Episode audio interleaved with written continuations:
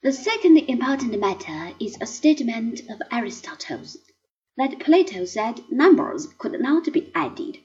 This somewhat lapidary pronouncement contains, in fact, the germs of an extremely modern view of number. Following the Pythagoreans, Plato regarded numbers as forms.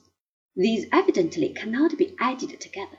What happens when we make additions is that we put together things of a certain kind, let us say pebbles.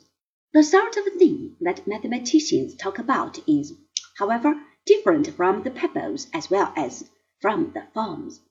It is somehow intermediate between the two. What mathematicians add together is things of an unspecified kind, any kind, provided that in the relevant respect the kind is the same for all the things added. All this stands out very clearly in terms of the definition of number that was given by Frege, and later by Whitehead and myself. The number three, for example, is the class of all triplets. A triplet is a class of objects of a given kind. Likewise, for any other cardinal number, the number two is the class of couples.